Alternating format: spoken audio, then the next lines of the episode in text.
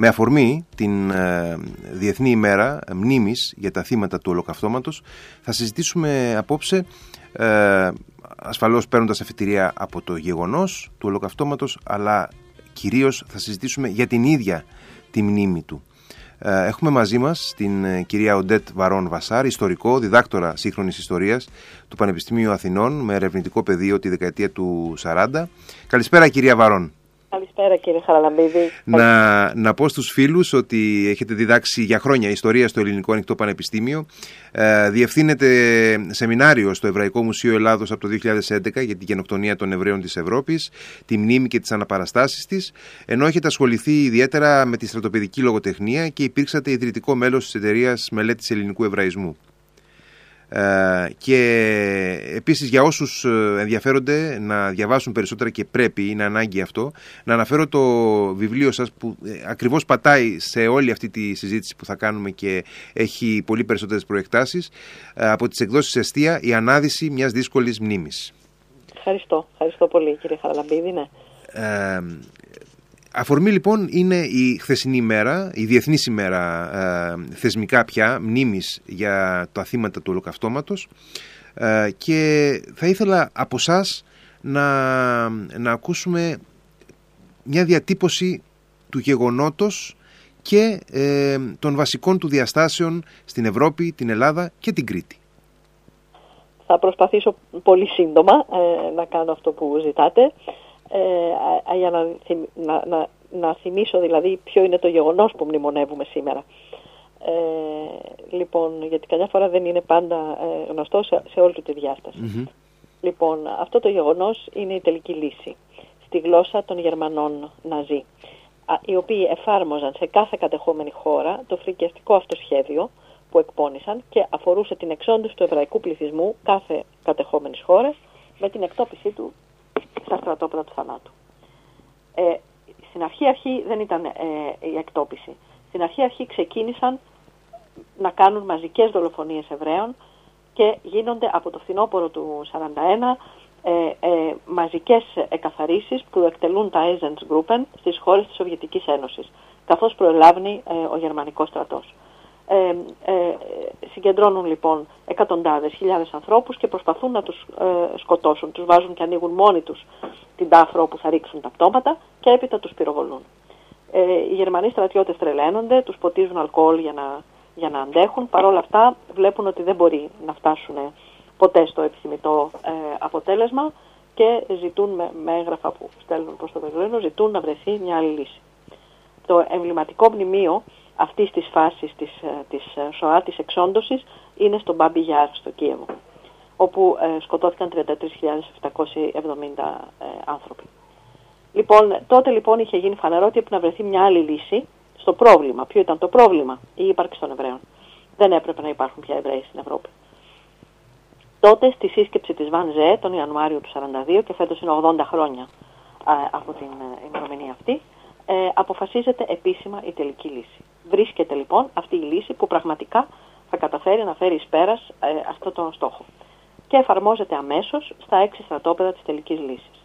Πρώτα στο Χέλμνο, μετά στην Τρεμπλίνκα, στο Μπέλζετ, στο Σόμπιμπορ και στο Μαϊντάνεκ, που είναι κανονικά κέντρα θανάτωσης και τα οποία ως το 1943 έχουν επιτελέσει το έργο τους και δεν έχει μείνει τίποτε πλέον από αυτά.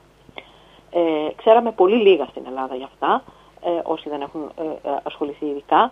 Πέρσι όμως εκδόθηκε στα ελληνικά το συγκλονιστικό έργο του Βασίλη Γκρόσμαν, «Η κόλαση της Τρεμπλίνκα», ε, ο οποίος είναι, είναι, ε, συνοδεύει τον ε, Σοβιετικό στρατό και του αναθέτουν να κάνει μια αναφορά. Επειδή είναι ο Γκρόσμαν, αυτό δεν είναι μια αναφορά, αλλά είναι ένα συγκλονιστικό έργο. Ε, ένα μικρό βιβλίο που βγήκε πέρσι. Στην Τρεμπλίνκα χάθηκαν 750.000 Εβραίοι, δεν χάθηκαν, εξοντώθηκαν. Λοιπόν, λίγο αργότερα, στο Auschwitz-Birkenau, το εμβληματικότερο στρατόπεδο της γενοκτονίας, ε, ε, όπου ε, θανατώθηκαν 960.000 Εβραίοι.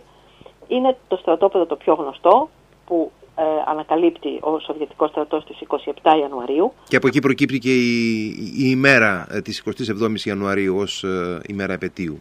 Ακριβώς. δεν σημαίνει ότι είναι το τέλος το τέλος των στρατοπέδων, γιατί το τέλος των υπόλοιπων στρατοπέδων θα έρθει με τη λήξη του πολέμου μέχρι τις 8 Μαΐου περίπου σε ένα μήνα, μέσα Απριλίου με 8 Μαΐου, απελευθερώνονται τα στρατόπεδα το ένα μετά το άλλο, όπως προελάβουν οι συμμαχικές δυνάμεις. Και όποιο, όποιος φτάσει πρώτος, αλλού φτάνουν Αμερικανοί, αλλού φτάνουν Σοβιετικοί. Λοιπόν, δεν είναι το τέλος, αλλά είναι το τέλος του Auschwitz. Και το Auschwitz είναι το εμβληματικότερο στρατόπεδο της γενοκτονίας. Εκεί βρήκαν το θάνατο 1.100.000 άνθρωποι, εκ των οποίων 960.000 ήταν Εβραίοι που εξοντώθηκαν στους θαλάμους αερίων της τελευταίας γερμανικής τεχνολογίας που μπορούσαν να, να, να, να σκοτώνουν χιλιάδες τη μέρα ε, και μετά είχαν κρεματόρια που μπορούσαν να καίνε μέχρι 24.000 τη μέρα. Ε, αυτή λοιπόν ε, ε, ήταν η φρικιαστική τελική λύση στη γλώσσα των Ναζί που από τη δεκαετία και μετά στο δυτικό κόσμο, από τη στιγμή δηλαδή που θα συνειδητοποιηθεί το μέγεθος αυτής της τραγωδίας, θα ονομαστεί ολοκαύτωμα ή ΣΟΑ, που είναι μια εβραϊκή λέξη που σημαίνει ολοσχερή καταστροφή. Ε, και βέβαια ποτέ ως τότε δεν είχε συμβεί κάτι ανάλογο. η φρίκη ξεπερνούσε οτιδήποτε ε, ήταν γνωστό ως τότε. Ε, συγγνώμη, επειδή δεν ακούσαμε ακριβώς από ποια δεκαετία και μετά καθιερώνεται ο όρος ΣΟΑ, ολοκαύτωμα. Η δεκαετία του 80. Τη δεκαετία του 80, ωραία. Ναι. Ε, ε, από εκεί και πέρα στον αγγλοσαξονικό κόσμο η λέξη ε, Holocaust θα καθιερωθεί.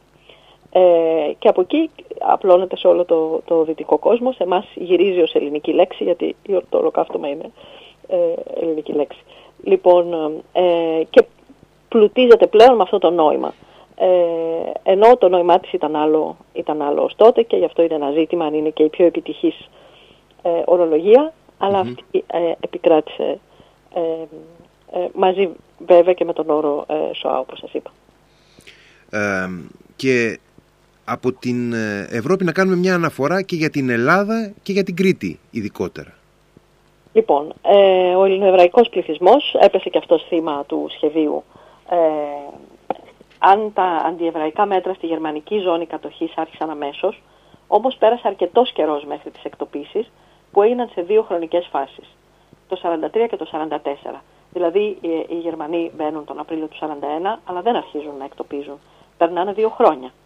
Ε, ε, το Μάρτιο του 43 ε, εκτοπίζουν ε, οι Βούλγαροι στη βουλγαρική ζώνη κατοχής που είναι Ανατολική Μακεδονία και Θράκη ε, τους, ε, τους Εβραίους που είναι περίπου 4.500 ε, ε, όλων των επαρχιακών πόλεων γιατί όλες οι, οι πόλεις, ε, οι έξι πρωτεύουσες νομών Αλεξανδρούπολη, Δράμα, Σέρες, Κομωτινή, Καβάλα όλες αυτές οι πόλεις έχουν κοινότητες εκτοπίζονται όλοι αυτοί από τους Βουλγάρους ε, διάβασα, αν μου επιτρέπετε, διάβασα στο άρθρο σας στα σύγχρονα θέματα το καλοκαίρι που, το καλοκαίρι που μας πέρασε ναι, ναι. Ε, ότι 28 πόλεις τουλάχιστον είχαν εβραϊκές κοινότητες στην Ελλάδα. Ναι, ναι, γύρω στις 30 ανάλογα το πώς μετράει κανείς mm-hmm. τις κοινότητες, 28 ε, σίγουρα. Ε, ναι, φυσικά. Δηλαδή περίπου μπορούμε να πούμε δύο λόγια. Όλες, όλες οι πρωτεύουσες νομών περίπου μπορούμε. Ναι, ναι, ναι. Γιατί, γιατί βέβαια είναι αστικός πληθυσμός, έτσι. Ε, και, και ζει συγκεντρωμένος στα κέντρα των πόλεων. Ε, ε, οπότε ε, όλες έχουν ε, ε, πληθυσμό. Ε, αν, ήμασταν, ε, αν μπορούσαμε να δείχνουμε ένα PowerPoint, θα σας έδειχνα το χάρτη που δείχνω πριν και μετά. Ε, ο, ο, μετά έχει 8 κοινότητες. Αντί για τις σχεδόν 30 ας πούμε. Και αυτές φυσικά με πολύ λιγότερους ε, ανθρώπους, πολύ λιγότερο πληθυσμό από ό,τι είχαν Ακριβώς, γιατί μπορεί τη Θεσσαλονίκη να τη βλέπουμε και μετά, αλλά η Θεσσαλονίκη είχε σχεδόν 50.000 πριν και έχει 2.000 αμέσως μετά. Ε, τα Γιάννενα είχαν 2.000 πριν και έχουν 150 μετά. Η, ε, η Κέρκυρα κάτι τέτοιο. Ε, και είχαμε και στην Κρήτη κοινότητες εβραϊκές. Ναι. Ε, θέλω να πω πριν ότι ε, ε, υπάρχει ένα πολύ υψηλό ποσοστό εξόντωσης στην Ελλάδα. 83% είναι από τα πιο ψηλά ποσοστά εξόντωσης για δυτική Αλλά πίσω από αυτό τον μέσο όρο κρύβεται η διακύμανση από περιοχή σε περιοχή. Και δίνω δύο ακραία παραδείγματα. Το 96% είναι οι απώλειες για τη Θεσσαλονίκη και πάνω από 90% για όλες τις πόλεις της Μακεδονίας Θράκης που ανέφερα και όλες αυτές είναι σεφαραδίτικες κοινότητες των σεφαραδιτών που ήρθαν μετά την έξωση από την Ισπανία mm-hmm.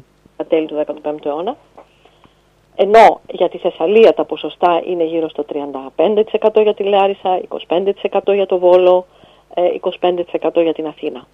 Άρα υπάρχει μια, μια μεγάλη διακύμανση. Ε, που έχει να κάνει με, πολλά που δεν μπορούμε να πούμε τώρα, με τις ζώνες κατοχής, με τη στιγμή της εκτόπισης, ε, με το πόσο έχει αναπτυχθεί η αντίσταση και βοηθάει η αντίσταση ε, στη Θεσσαλία κτλ. Είναι πολύ ενδιαφέρον ότι εσείς έχετε φτάσει στη μελέτη ε, αυτού του αντικειμένου ξεκινώντας από μια άλλη αφετηρία, από την αφετηρία της, ε, της έρευνας και της μελέτης της ε, αντίστασης της, της δεκαετίας του 40 και ειδικά της αντίστασης των νέων ε, και είναι, έχει ένα ξεχωριστό ενδιαφέρον αυτό. Ευχαριστώ πολύ να είχα μελετήσει τις αντιστασιακές οργανώσεις ε, σε όλη την Ελλάδα και, και ιδιαίτερα την ΕΠΟΝ γιατί είναι η μεγαλύτερη βέβαια αντιστασιακή οργάνωση. Ε, αυτά υπάρχουν. Αυτή η μελέτη είναι στο βιβλίο μου η ενηλικίωση μιας γενιάς. Ε, ήταν δύσκολο όμως τότε, αφού το αναφέρατε, ήταν δύσκολο, ε, αυτή, σαν διδακτορική διατριβή δουλεύτηκε από το 90 στο 94. Ήταν δύσκολο να κάνω τη γέφυρα με τα εβραϊκά ζητήματα, ε, παρόλο που συγχρόνως κάναμε εκδηλώσεις, γιατί ήμουν μέλος της εταιρείας μελέτη ελληνικού εβραϊσμού και κάναμε εκδηλώσεις στην Αθήνα κτλ. Είχαμε αρχίσει να, να ανοίγουμε αυτό το δρόμο. Παρ' όλα αυτά ήταν πολύ δύσκολη η γέφυρα από το ένα ζήτημα στο άλλο. Ε, τότε. Ε, σε αυτά τα 30 χρόνια έχει περάσει βέβαια πολύς χρόνος, ε, αλλά θέλω να, να πω ότι και η έρευνα, όπως και η μνήμη, όπως και η συνειδητοποίηση του γεγονότος, έτσι και η έρευνα ε, ξεκινάει από το 90 και, και μετά και κυρίως από το 2000 και μετά. Ακριβώς στη διαδρομή αυτή της μνήμης, ε, με τον τρόπο που αναδύεται, όπως πολύ εύστοχα ε, λέτε ναι. κι εσείς και ε, πολύ εύσχημα, έχουμε ένα πολύ μεγάλο χρονικό διάστημα σιωπηλής μνήμης θα έλεγε κανείς. Δηλαδή οι άνθρωποι δεν μιλούν γι' αυτό. Ναι, είναι πολύ σημαντικό αυτό που λέτε και θα το σχολιάσω αμέσως μετά, αλλά δεν θέλω να μην πω πριν δύο λόγια για την Κρήτη γιατί αναφέρθηκα στην άλλη Ελλάδα και πριν μου ζητήσατε ε, να πω και για την Κρήτη. Λοιπόν, στην Κρήτη στις παραμονές του πολέμου υπήρχαν λίγες εκατοντάδες Εβραίοι. Δεν ξέρουμε με ακρίβεια τον αριθμό. Είναι της τάξης των 260, 300, κάπου εκεί. Ε, ήταν συγκεντρωμένοι στην Οβραϊκή, όπως λεγόταν από παλιά η γειτονιά τους, στα Χανιά. Και υπήρχαν και δύο συναγωγές, από τις οποίες η μία καταστράφηκε και η άλλη αναστηλώθηκε και λειτουργεί η Ετσαχαΐμ χάρη στις προσπάθειες του αείμνηστου Νικόλα Σταυρουλάκη. Λοιπόν, οι λίγοι Εβραίοι της Κρήτης που είχαν επιβιώσει μέχρι τον Ιούνιο του 1944 ε, θα έλεγε κανείς ότι θα μπορούσαν πια να σωθούν. Ε. Η απόβαση, έχει γίνει η απόβαση στην Ορμανδία, ε, τον Αύγουστο θα απελευθερωθεί το Παρίσι, ε, αλλά στις 8 Ιουνίου αποπλέει από τα Χανιά το πλοίο Ταναής με 265 είναι ο αριθμός που δίνει το Κεντρικό Ισραηλιτικό Συμβούλιο, με 265 Εβραίους, οικογένειες ολόκληρες, με παιδιά, περίπου τα 85 είναι παιδιά. Ε, αυτό το πλοίο έχει προορισμό τον Πειραιά και από εκεί το Auschwitz, όπως συνέβη και με τους Εβραίους της Κέρκυρας, της Ρόδου και της Κο. Και όλες αυτές οι εκτοπίσεις έγιναν Ιούνιο και Ιούλιο του 1944 τόσο πολύ αργά. Ε, αλλά οι Βρετανοί αντιλαμβάνονται το πλοίο και το τορπιλίζουν. Το πλοίο βυθίζεται και παίρνει μαζί του όλους τους εκτοπισμένους Εβραίους, της Κρήτης που βρήκαν τελικά τον τάφο τους όχι στα στρατόπεδα αλλά στα νερά του Αιγαίου, κάπου ανοιχτά της Σαντορίνης. Ε, το μνημείο του γλύπτη Μίλ του Παπαστεργίου στα Χανιά ε, που εγγενιάστηκε το 2013 εμπνέεται από αυτό ακριβώς το τέλος και γι' αυτό μοιάζει με πλοίο και τα πουλιά είναι οι ψυχές των ανθρώπων που φεύγουν. Είναι ένα εξαιρετικό γλυπτό και προφανώς θα το βλέπετε ε, όσοι είστε στα Χανιά θα περνάτε από Αξίζει, αξίζει και αυτή η κοινότητα και ε, μια σελίδα της ε, ιστορίας της Κρήτης, τη μνήμη μας οπωσδήποτε. Ε, Με τα πολεμικά δεν υπήρξαν πια Εβραίοι στην Κρήτη. Ε, ναι, έτσι είναι δυστυχώς. Και ε, πάμε λοιπόν στο κομμάτι της ανάδυσης της μνήμης, ε, όπως αυτή γίνεται σταδιακά. Λοιπόν, υπάρχει πρώτα ε, μία, μία, μία περίοδος σιωπής ε, που ε, κρατάει πολλές δεκαετίες. Ε, και αυτή είναι διεθνής. Η γενοκτονία των Εβραίων δεν έχει συνειδητοποιηθεί ως ένα τραγικό γεγονός. Το είπα και πριν ότι στη δεκαετία του 80 γίνεται αυτή, συνειδητοποιείται ως κάτι που αφορά όλη την κοινωνία και όχι ως ένα τραγικό κρίκο ε, ε, στους διωγμούς των Εβραίων, όχι ένα τραγικό, το επιστέγασμα ας πούμε των διωγμών έτσι. Λοιπόν, ε, μέσα στη δεκαετία του 80 ο δυτικός κόσμος συνειδητοποιεί ότι τον αφορά. Ε, μεταξελίσσεται λοιπόν αυτή η τραγωδία σε ένα πολιτισμικό τραύμα του δυτικού κόσμου. Ε, τη δεκαετία ε, εκείνη του 80 ε, η ελληνική κοινωνία που ως τότε έχει ζήσει το τραύμα του εμφυλίου ως το μείζον τραύμα mm-hmm. της δεκαετίας του 40 ε, και αυτό είναι επόμενο, εφόσον οι συνέπειες του δεν αμβλήθηκαν για 30 σχεδόν χρόνια μέχρι τη μεταπολίτευση, ε, είναι ε, ε, για την Ελλάδα η δεκαετία του 80 είναι η δεκαετία της μνήμης της αντίστασης. Έτσι, μετά την, την μεταπολίτευση ε, και ακόμη μετά την εκλογή του Πασόκ το 81 ε, και την αναγνώριση της αντίστασης το 82 και την μετονομασία της σε εθνική αντίσταση, αρχίζει ένας λόγος για την κατοχή και την αντίσταση να ρέει άφθονος. θα πρέπει να περάσουν περίπου 15 χρόνια για να ε, έρθει και ε, η γενοκτονία των Εβραίων ε, στην επιφάνεια ένας λόγος για αυτή την, και για αυτήν την παράλληλη αν θέλετε τραγωδία. Απ' την άλλη ο μεταπολεμικός εβραϊκός πληθυσμός ήταν ολιγάριθμος, 5.000 άνθρωποι έμειναν όλο και όλο μετά, ήταν 70 με 72.000 πριν.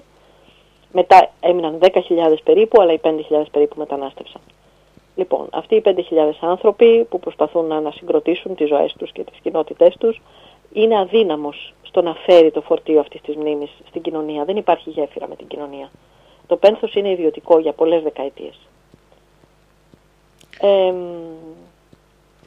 Και φτάνουμε ε, πλέον στη δεκαετία του 90 για, ναι. να, για να ανοίξει ε, τέλος πάντων το σεντούκι των αναμνήσεων. Ναι.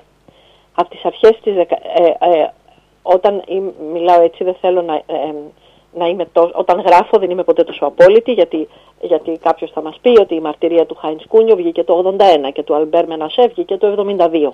Πράγματι υπάρχουν αυτές οι μεμονωμένες μαρτυρίες που έχουν βγει ε, ε, ε, μόνες τους πριν. Αλλά είναι μοναχικές, μοναχικές φωνές. Ε, η στιγμή που αρχίζουν να πυκνώνουν οι μαρτυρίες και να έχουν και κάποιον αποδέκτη είναι από τις αρχές της δεκαετίας του 90. Και τότε αρχίζει και η αφύπνιση του ενδιαφέροντος και η συνειδητοποίηση της σημασίας του γεγονότος. Πρώτα σε ακαδημαϊκούς χώρους και η Εταιρεία Μελέτης Ελληνικού Εβραϊσμού έπαιξε ρόλο σε αυτό, γιατί έκανε τα πρώτα συνέδρια, τις πρώτες ημερίδες, ε, βγήκαν πρακτικά, υπάρχουν αυτοί οι τόμοι ε, και εργάστηκε μέχρι το 2000 και μετά το 2000 σταδιακά άρχισε η ανάδυση αυτής της μνήμης και για την ελληνική κοινωνία. Ε, νομίζω ότι μια κομβική στιγμή είναι η αποδοχή της Ελλάδας ως πλήρες μέλους ε, στον ΆΙΡΑ, τη Διεθνή Συμμαχία για τη Μνήμη του Ολοκαυτώματος, που γίνεται το 2005. Η χώρα αναλαμβάνει πλέον την υποχρέωση να υποστηρίζει με δράσεις τη γνώση γύρω από το γεγονός και τη μνήμη του. Ε, και αρχίζει λοιπόν ε, να, υπάρχει, να υπάρχουν ε, ε, πράγματα που δεν θα μπορούσαμε να τα φανταστούμε πριν, αρχίζουν μνημεία, ε, ε, πρώτο της Λάρισας το 87, εμβληματικό το μνημείο της Θεσσαλονίκης το 97, ε, ο μόνος λόγος που επιτράπηκε τότε το μνημείο που η κοινότητα ζητούσε και ξαναζητούσε αλλά δεν γινόταν δεκτή, δεκτό το αίτημα είναι ότι η Θεσσαλονίκη έγινε πολιτιστική πρωτεύουσα το 97 και πώς θα μπορούσε σε μια πολιτιστική πρωτεύουσα της Ευρώπης να μην υπάρχει μνημείο για, για 47.000 περίπου Εβραίους που χάθηκαν. Ε, το 2010 έγινε το μνημείο στην Αθήνα ε, και ε, το 2007 ξεκίνησε η ένταξη της θεματικής στην εκπαίδευση. Ε, από το 2013 ξεκίνησαν και ταξίδια μαθητών, ε, τα οποία γίνονται με συνεργασία του ε, Υπουργείου Παιδείας και του Εβραϊκού Μουσείου Ελλάδος στην Αθήνα. Ταξίδια, αφού τα, τα παιδιά έχουν κάνει κάποια project και τα έχουν υποβάλει, να σας λέω τώρα επιλέγονται οι ομάδες που θα κάνουν το ταξίδι στο στρατόπεδο και μνημονικό χώρο του Auschwitz. Από το 2013 ως το 2019 ε, πήγαιναν ε, λίγο περισσότεροι μαθητές κάθε χρόνο. Τα δύο αυτά χρόνια, λόγω COVID δεν έγιναν τα ταξίδια. Και στην εκπαίδευση προχωρεί το πράγμα. Τώρα στην, στην ε, ημέρα αυτή υπάρχει εγκύκλος που υποχρεώνει τα σχολεία και τους εκπαιδευτικούς να, κάνουν λόγο, να κάνουν λόγο για αυτή τη μέρα. Ήρθε πολύ αργά όλη αυτή η, ε, η διαπίστωση και η, η συνείδηση ε, αυτής της τραγωδίας, έτσι δεν είναι; Ε, το αργά δεν έχει. Ε, ε, σημασία έχει ότι Δεν έχει και πολύ νόημα, ίσως. Σημασία έχει ότι ήρθε όταν ήταν η κοινωνία έτοιμη να την κάνει. Σημασία έχει ότι ήρθε. Και, σίγουρα δεν είναι ελληνικό φαινόμενο αυτό, νομίζω. Πώ να είναι ελληνικό, όταν τα μουσεία στην Αμερική ανοίγουν στη δεκαετία του 90. και το μεγάλο της Ουάσιγκτον και του Λος Άντζελες το οποίο επισκέφθηκα ε, ε, τέλος 1995 μόλις είχε ανοίξει τις πόρτες του το Μουσείο Ανοχής. Έτσι στην, στη Λιόν το μεγάλο μουσείο που είναι για εκτόπιση και αντίσταση μαζί το 1995 που το επισκέφτομαι μόλις έχει ανοίξει τις πόρτες του. Στο Βερολίνο όλα όσα μπορεί κανείς να δει σήμερα είναι από το 2000 και μετά. Και το Εβραϊκό Μουσείο του Βερολίνου και η τοπογραφία του τρόμου και βέβαια το τεράστιο ε, μνημείο, το Λαβυρινθώδες, είναι όλα μετά το 2000. Λοιπόν, αυτή η μνήμη έχει το χαρακτηριστικό ότι όσο περνούν τα χρόνια και οι δεκαετίες, όχι μόνο δεν συρρυκνώνεται και δεν ξεφτίζει και δεν ξεθοριάζει, αλλά γιγαντώνεται. Ναι, αυτό, αυτό είναι χαρακτηριστικό. Στα διαδικτυακά είχα τη δυνατότητα να παρακολουθήσω ε, ανθρώπους ε, να μιλούν από όλα τα μέρη της γης, συνειδητοποιεί το οικουμενικό, ας πούμε, έτσι, όχι μόνο από την Ευρώπη, όχι μόνο από ε, χώρους και πόλεις που οι άνθρωποι γνώρισαν εκτόπιση, αλλά άκουσα την εξαιρετική εκδήλωση που έκανα το Yad Vashem μαζί με την Τουρκία ε, και στην οποία μιλούσε ένας εξαιρετικός μάρτυρας από το Λος Άντζελες, που η καταγωγή του ήταν από τη Σερβία. Ε, το απόγευμα νωρίτερα είχα ακούσει από την Αυστραλία, γιατί η Αυστραλία έχει τρομερή δουλειά γύρω από τη μνήμη του ολοκαυτώματος. Ε, και ευτυχώς, ε, ευτυχώς προ... έτσι το οικουμενικό. Mm-hmm. Ευτυχώς πρόλαβε να διασωθεί ένα σημαντικό κομμάτι μαρτυριών θα λέγει κανείς που ε, σιγά σιγά ε, δεν θα υπήρχε η δυνατότητα γιατί εκ, εκλείπουν και βιολογικά πλέον οι άνθρωποι που επέζησαν. Ναι, μα είναι και θαύμα ότι ακόμη υπάρχουν κάποιοι άνω των 90 οι οποίοι είναι και ε, σε θέση ε, ε, να, να, μιλήσουν γιατί κανονικά οι επιζώντες ήταν ας πούμε 20, γύρω στα 20 είχαν πάει, είχαν, είχε γίνει διαλογή στο άλλο για αυτούς που θα πηγαίνανε για εργασία και, δεν είχα, και δεν είχαν προλάβει να τους θανατώσουν ας πούμε. Λοιπόν, από αυτούς τους, ε, αυτοί οι νέοι ε, ε, ε, είναι κοντά στα, οι τότε νέοι, αν ζουν ακόμη, είναι κοντά στα 90. Ε, τα παιδιά, τα, τα κρυμμένα παιδιά ή τα παιδιά που με διάφορους τρόπους σώθηκαν και αυτοί έχουν πάρει και αυτοί το λόγο τώρα, γιατί για πολλά χρόνια δεν ερωτήθηκαν ούτε αυτοί για τη διάσωση, γιατί και η διάσωση έχει τρομερό, τρομερό ενδιαφέρον. Ε, πώς, ε, από ποιους δρόμους, από ποιο, με ποιες βοήθειες, με ποιες στρατηγικές επιτυχάνεται η διάσωση όσων διασώθηκαν και είναι πάρα πολλές εκεί οι περιπέτειες. Ε, τα κρυμμένα παιδιά ας πούμε είναι στα 80, 80 ε, και κάτι. Και να προλάβουμε επιλογικά να κάνουμε και μία μνήα για τον Πρίμο Λέβη ε, για τον οποίο μεταφράσατε ένα, ένα κείμενό του ιστορικό του 1975 χτες στα Νέα. Ναι, ευχαριστώ. Ε, ο Πριμολέβη θα μπορούσαμε να πούμε ότι είναι και ο κατεξοχήν μάρτυρας του Auschwitz με την έννοια ότι το έργο του ε, είναι, είναι πραγματικά μοναδικό. Ε, υπάρχει το αν αυτό είναι ο άνθρωπος, το πρώτο του, η πρώτη του μαρτυρία. Ο Λέβη γράφει πολύ νωρίς, γράφει άματη επιστροφή του στο Τωρίνο, από το 46 βγαίνει, αλλά φυσικά τότε δεν υπάρχει κοινό ε, για το έργο του. Το 56 ξαναβγαίνει από μεγάλο εκδοτικό οίκο και τότε γίνονται και οι μεταφράσεις το 57 στη Γερμανία και στην Αμερική ε, και από εκεί και πέρα αρχίζει να γίνεται γνωστός. Ε, μέχρι το 87 που θα αυτοκτονήσει ε, το έργο του έχει μια, μια τεράστια πύχη σε πάρα πολλές χώρες. Ο ίδιος είναι από τους πρώτους που πηγαίνουν σε σχολεία στην Ιταλία ε, και μιλάει γιατί πιστεύει πάρα πολύ στη μετάδοση της μνήμης και στο διάλογο. Έχει μια τεράστια αλληλογραφία με Γερμανούς, όλους τους Γερμανούς που του γράφουν μετά τη γερμανική μετάφραση απαντάει και η πολύ καλή ελληνική έκδοση που έχουμε της Άγρας έχει και τα γράμματα με τους Γερμανούς στο παράρτημα. Λοιπόν, ε, έχει αυτό τον ακτιβισμό ο Λέβη, δηλαδή υπηρετεί τη μνήμη, τη μνήμη αυτή ε, πραγματικά σε όλη του τη ζωή. Και ε, για την ημέρα μνήμης ε, φέτος ε, επέλεξα ένα κείμενό του που γράφει το 75, δημοσιεύεται στην εφημερίδα την Ιταλική 9 Φεβρουαρίου, οπότε ήταν σαφές ότι ο ίδιος κάνει τον απολογισμό στην 30η επέτειο της απελευθέρωσής του. Γιατί ο Πρίμο Λέβη είναι ένας από τους 7.000 ε, ε, ε, αυτά τα 7.000 ανθρώπινα ράκι που βρίσκει μέσα στο Auschwitz ο Σοβιετικός στρατός όταν το ανακαλύπτει ε, εγκαταλειμμένο από τους Γερμανούς. Λοιπόν, ε, ε τότε λοιπόν είναι 30, αυτή την απελευθέρωση του Auschwitz την έχει ο ίδιος βιώσει. Είναι μέσα στις 27 Ιανουαρίου. Άρα είναι και μια προσωπική για αυτόν ε, επέτειος. Ε, πριν να γίνει η μέρα μνήμης και πριν να αναδεί αυτή η ημερομηνία, γιατί έχει και μεγάλη σημασία, πότε θυμόμαστε, τι θυμόμαστε από, από μια υπόθεση που κράτησε πάρα πολλά χρόνια και θα μπορεί κανείς να θυμηθεί πάρα πολλά. Τι επιλέγουμε να θυμόμαστε, πότε. Λοιπόν, αυτή είναι, τότε δεν είναι μια ημερομηνία ε, η οποία μνημονεύεται. Είναι όμως για εκείνον.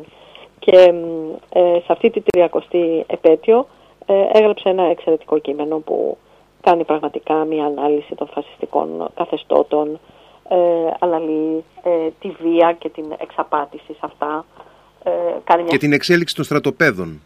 Και την εξέλιξη των στρατοπεδων Αν μου επιτρέπετε, εκεί μπορώ να διαβάσω, να διαβάσω μία παράγραφο μόνο. Μπορώ; Ε, ναι. Πολύ σύντομη. Ε, λέει λοιπόν, από εδώ και πέρα αλλάζει πλέον η φύση των Λάγκερ. Από όργανα τρομοκρατίας και πολιτικού εκφοβισμού μεταμορφώνονται σε μήλους που αλέθουν ωστά, σε όργανα εξόντωσης εκατομμυρίων ανθρώπων, οργανωμένα ανάλογα, έχοντας πλέον εγκαταστάσεις κατάλληλες για μαζική δηλητηρίαση και κρεματόρια μεγάλα σαν καθεδρικούς. Στο Auschwitz, πρωτεύουσα της στρατοπεδικής αυτοκρατορίας, καίγονταν καθημερινά ως 24.000 πτώματα. Και σταματώ εδώ. Και ε, είναι ένα κείμενο το οποίο τελειώνει με την ανησυχία του, με την ανησυχία του για το φασισμό, τον οποίο χαρακτηρίζει ένα καρκίνο που εξαπλώνεται ταχύτατα. Και τελειώνει λέγοντας ότι μια επιστροφή του μας απειλεί πάντα, δεν μπορούμε ποτέ να εφησυχαζουμε και αναρωτιέται αν, αν όντως δεν, πρέπει, δεν είναι κάτι που πρέπει να το χτυπήσεις από την αρχή. Ας πούμε. Είναι ένα κείμενο που αξίζει να, να αναζητήσουν όλοι στην ιστοσελίδα των νέων. Ε... Σήμερα είναι ανοιχτό. Ναι, ναι, με τίτλο «Έτσι ήταν το Auschwitz» και είναι, είναι σύντομο αλλά πάρα πολύ, πάρα πολύ πυκνό. Ε, κυρία Βαρόν, σας ευχαριστώ πάρα πολύ για τη συζήτηση Εγώ, που είχαμε. ευχαριστώ πολύ. Ευχαριστώ πολύ. Να είστε καλά. Καλό σας βράδυ. Επίσης.